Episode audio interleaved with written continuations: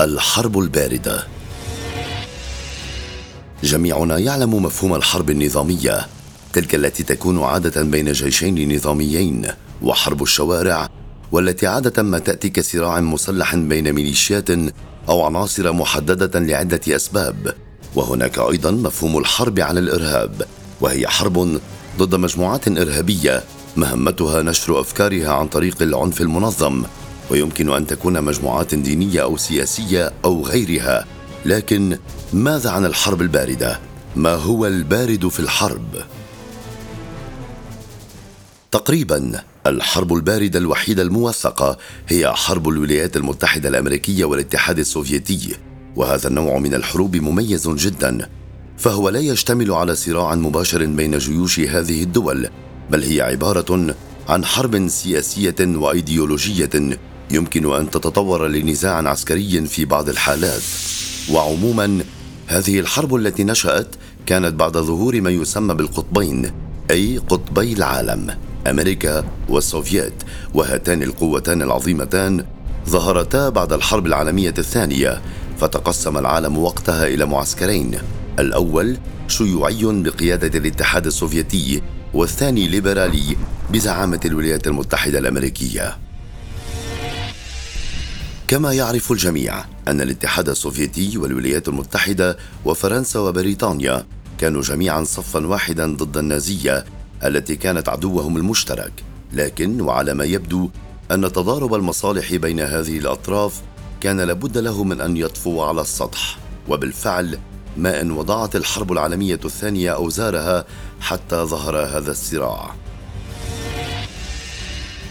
مؤتمر يالطا من العام 1945 كشف بشكل أو بآخر حالة من عدم الثقة بين الغربيين والسوفييت.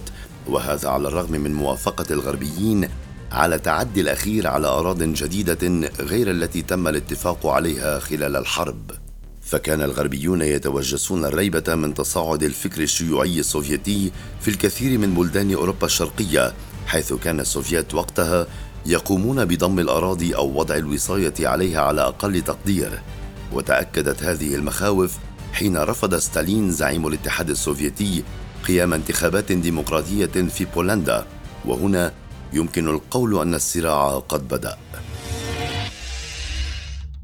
في تلك الفترة وهي الفترة الرسمية لبداية الحرب الباردة أي العام 1947 صرح الرئيس الأمريكي ترومان باستراتيجية سميت بالاحتواء وهي عبارة عن عدة خطوات داعمة للدول التي لا تريد أن تكون تحت المظلة السوفيتية وليس هذا فحسب بل القيام بإجراءات من شأنها تقويض التمدد الشيوعي.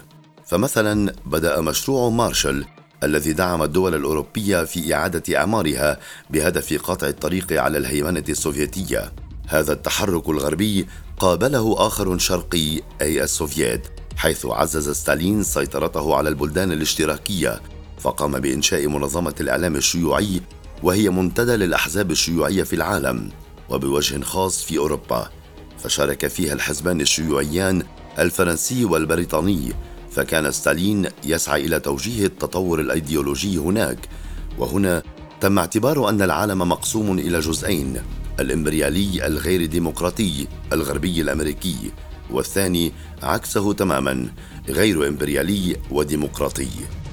بهذا وجدت أوروبا نفسها ضمن صراع كبير عرف بالحرب الباردة خاصة بعد استيلاء الشيوعيين على السلطة في تشيكوسلوفاكيا عام 1948 وتصفيتهم لخصومهم وتمكن السوفييت من البلاد.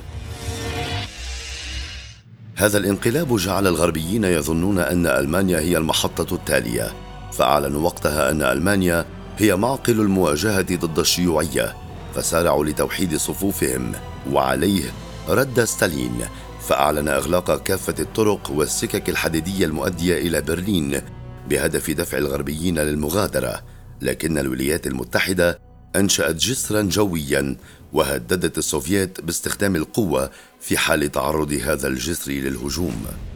تراجع ستالين فلم يكن بصدد المواجهة العسكرية خاصة أن الغربيين كانوا يملكون القنبلة الذرية ففك الحصار وقسمت برلين إلى قسمين.